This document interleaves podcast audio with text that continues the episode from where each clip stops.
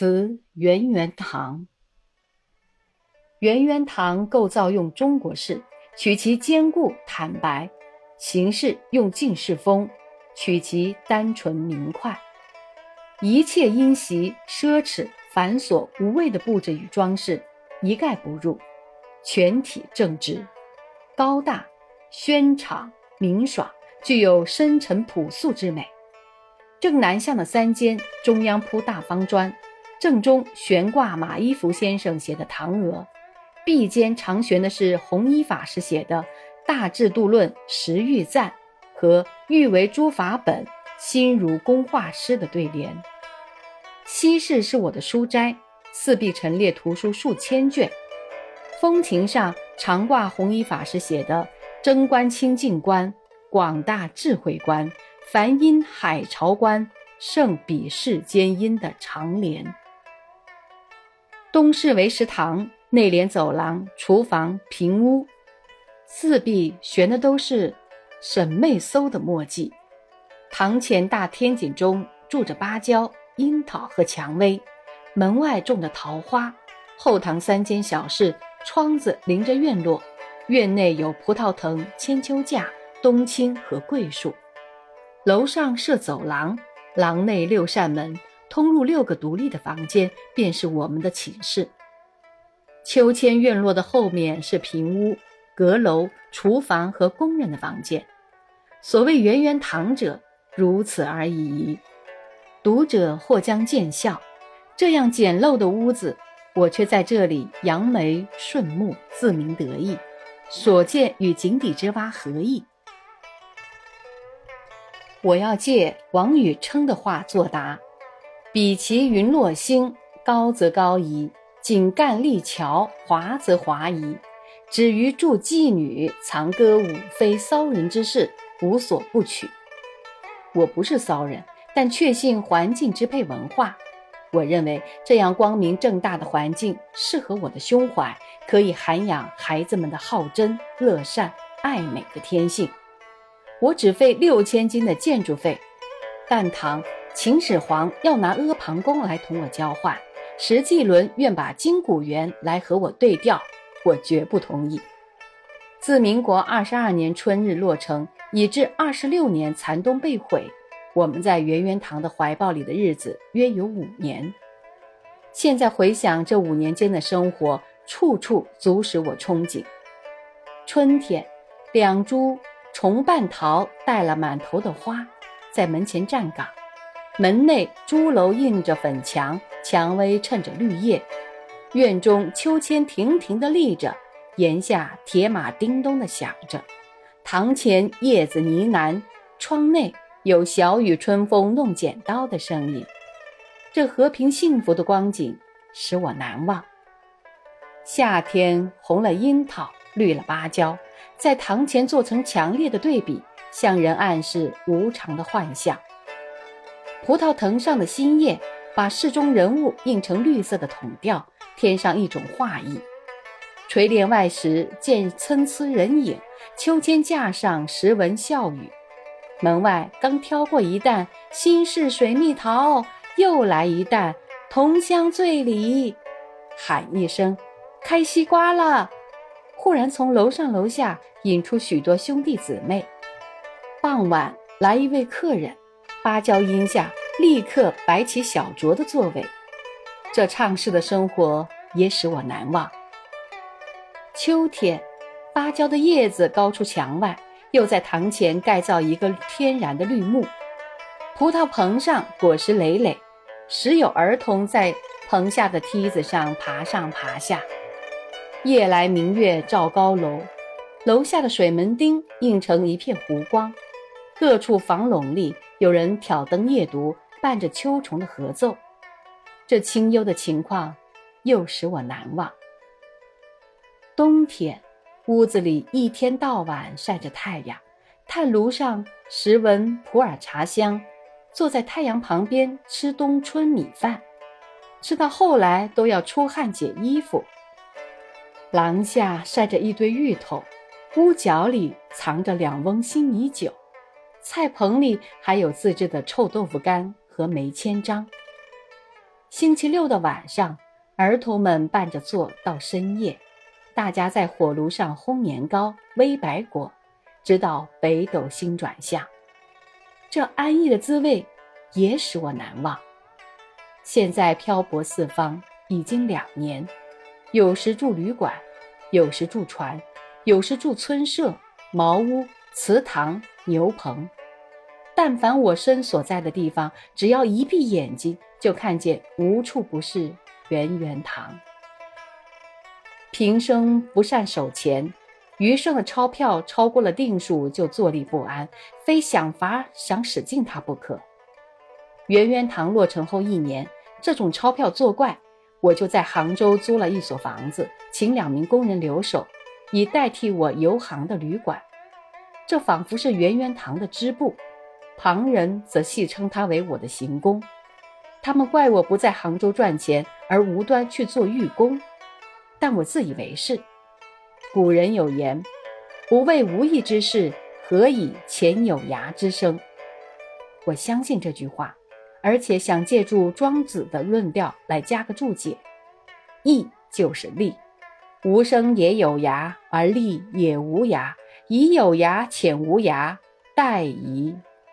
以而为利者，殆。”而已矣，所以要前有涯之声，须为无力之事。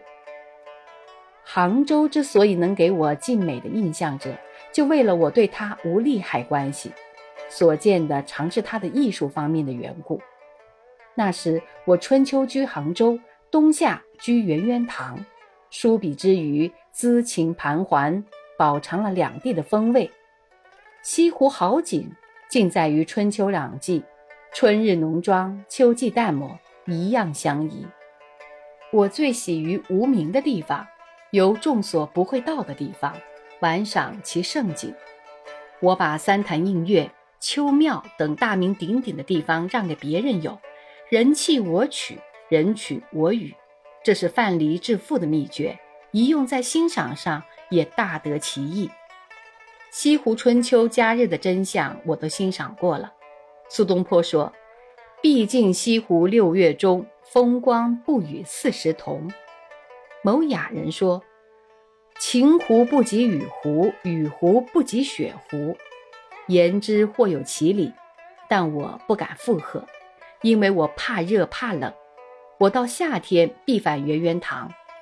石门湾到处有河水调剂，即使天热，也热得缓和而气爽，不致闷人。圆圆堂南向而高敞，西瓜凉粉常备，远胜于电风扇、冰激凌。冬天大家过年贺岁，饮酥、饮鱼酥酒，更非回乡参与不可。我常常往返于石门湾与杭州之间，被别人视为无事忙。那时我读书并不抛废，笔墨也相当的忙。而如此忙里偷闲的热心于游玩与欣赏，今日思之，并非偶然。我似乎预知江南浩劫之将至，故乡不可以久留，所以尽量欣赏，不遗余力的。八一三事起，我们全家在圆圆堂。杭州有空袭，特派人把留守的女工叫了回来，把行宫关闭了。城站被炸。杭州人纷纷逃乡，我又派人把行宫取消，把其中的书籍器具装船，再回石门湾。两处的器物集中在一处，异常热闹。我们费了好几天的功夫整理书籍、布置家具，把圆圆堂装潢得面目一新。林家的妇孺没有坐过沙发，特地来坐坐杭州搬来的沙发。店里的伙计没有见过开关热水壶，当它是个宝鼎。上海南市也成为火海了，我们躲在石门湾里自得其乐。今日思之，太不是时物。最初汉口的朋友写信来说浙江非安全之地，劝我早日率眷赴汉口。四川的朋友也写信来说战事必至扩大，劝我早日携眷入川。我想起了白居易的问友诗：“种兰不种艾，兰生艾亦生。根和相交长，茎叶相附荣。香精与臭叶，日夜俱长大。除爱恐伤兰，冠爱恐滋爱。兰亦未能怪，爱亦未能除。沉吟亦不绝，问君何如何？铲除暴徒，以雪百年之浸润之辱，谁也不愿。糜烂土地，荼毒生灵，去父母之邦，其人之所以乐哉？因此，沉吟亦不觉者累日。终于在方寸中决定了移兰之策，种兰而爱生于其旁，而且很近，甚至根和相交，茎叶相附。可见种兰的地方选的不好，兰既不得其所，用不着锄或盖，只有迁地为良。其法，把兰好好的崛起，慎勿伤根折叶，然后郑重地移到名山胜境。去种在杜衡方子所生的地方，然后拿起锄头来，狠命的锄，把那臭叶连根铲尽；或者不必用锄，但需放一把火，烧成一片焦土，将来再种兰时，灰肥倒有用处。这移兰除艾之策，乃不义之论。香山居士死而有之，一定在地下点头。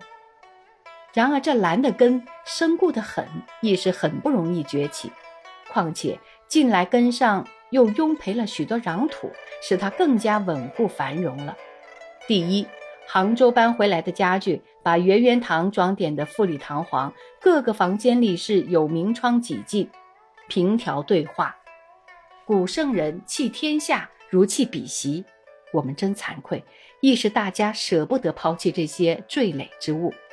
第二，上海、松江、嘉兴、杭州各地迁来了许多人家，石门湾本地人就误认为这是桃园。谈论时局，大家都说这地方远离铁路、公路，不会遭兵火。况且镇小得很，全无设防，空袭也绝不会来。听的人附和的说道：“真的，炸弹很贵，石门湾即使请他来炸，他也不肯来的。”另一人根据了他的军事眼光而发表预言：他们打到了松江、嘉兴，一定向北走到苏家路与沪宁路夹攻南京。嘉兴以南，他们不会打过来。杭州不过是风景地点，取得了没有用，所以我们这里是不要紧的。又有人附和：呃，杭州每年香火无量，西湖底里全是香灰，这佛地是绝不会遭殃的。只要杭州无事。我们这里就安。我虽决定了移兰之策，然而众口铄金，况且谁高兴逃难？于是存了百分之一的幸免之心。第三，我家世居石门湾，亲戚故旧甚多，外面打仗，我家全部迁回了，亲友往来更密。一则要探听一点消息，二则要得到相互的慰藉。讲起逃难。大家都说要逃，我们得一起走，但下文总是紧接一句：“我们这里总是不要紧的。”后来我们流亡各地，才知道每一地方的人都是这样自卫的。呜呼！明知鄙夷，好事易得。普天之下，凡有血气，莫不爱好和平，厌恶战争。我们忍痛抗战是不得已的。而世间竟有似侵略为事、以杀人为业的暴徒，我很想剖开他们的心来看看，是虎的还是狼的。阴历九月二十六日是我四十岁的生辰，这时松江已经失守，嘉兴已经炸得不成样子，我家还是做寿，高陶寿面陈列了两桌，远近亲朋坐满了一堂。堂上高烧红烛，室内开色素宴，屋里充满了祥瑞之色和祝贺之意。而宾朋的谈话异乎寻常。有一人是从上海南站搭火车逃回来的，他说火车顶上坐满了人，还没有开，忽听得飞机声，火车突然飞奔，顶上的人纷纷坠下，有的坠在轨道旁，手脚被轮子碾断。惊呼嚎啕之声淹没了火车的开动声，又有一人怕乘火车，是由龙华走水道逃回来的。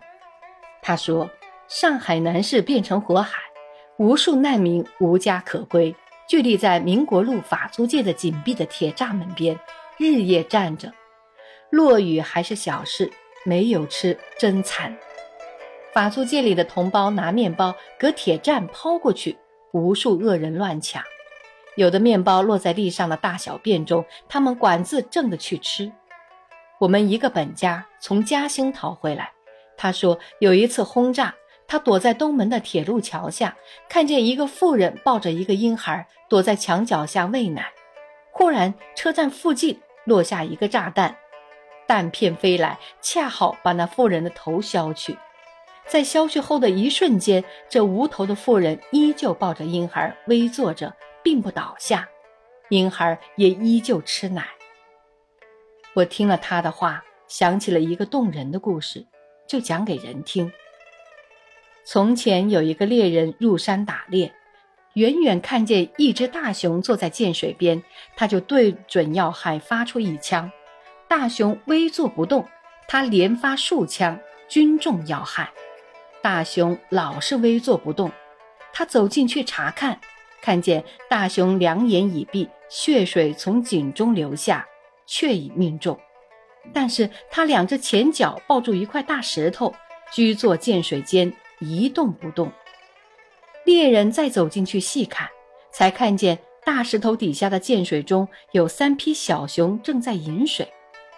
大熊中弹之后躺倒下了，那大石头落下去，势必压死他的三个小宝宝。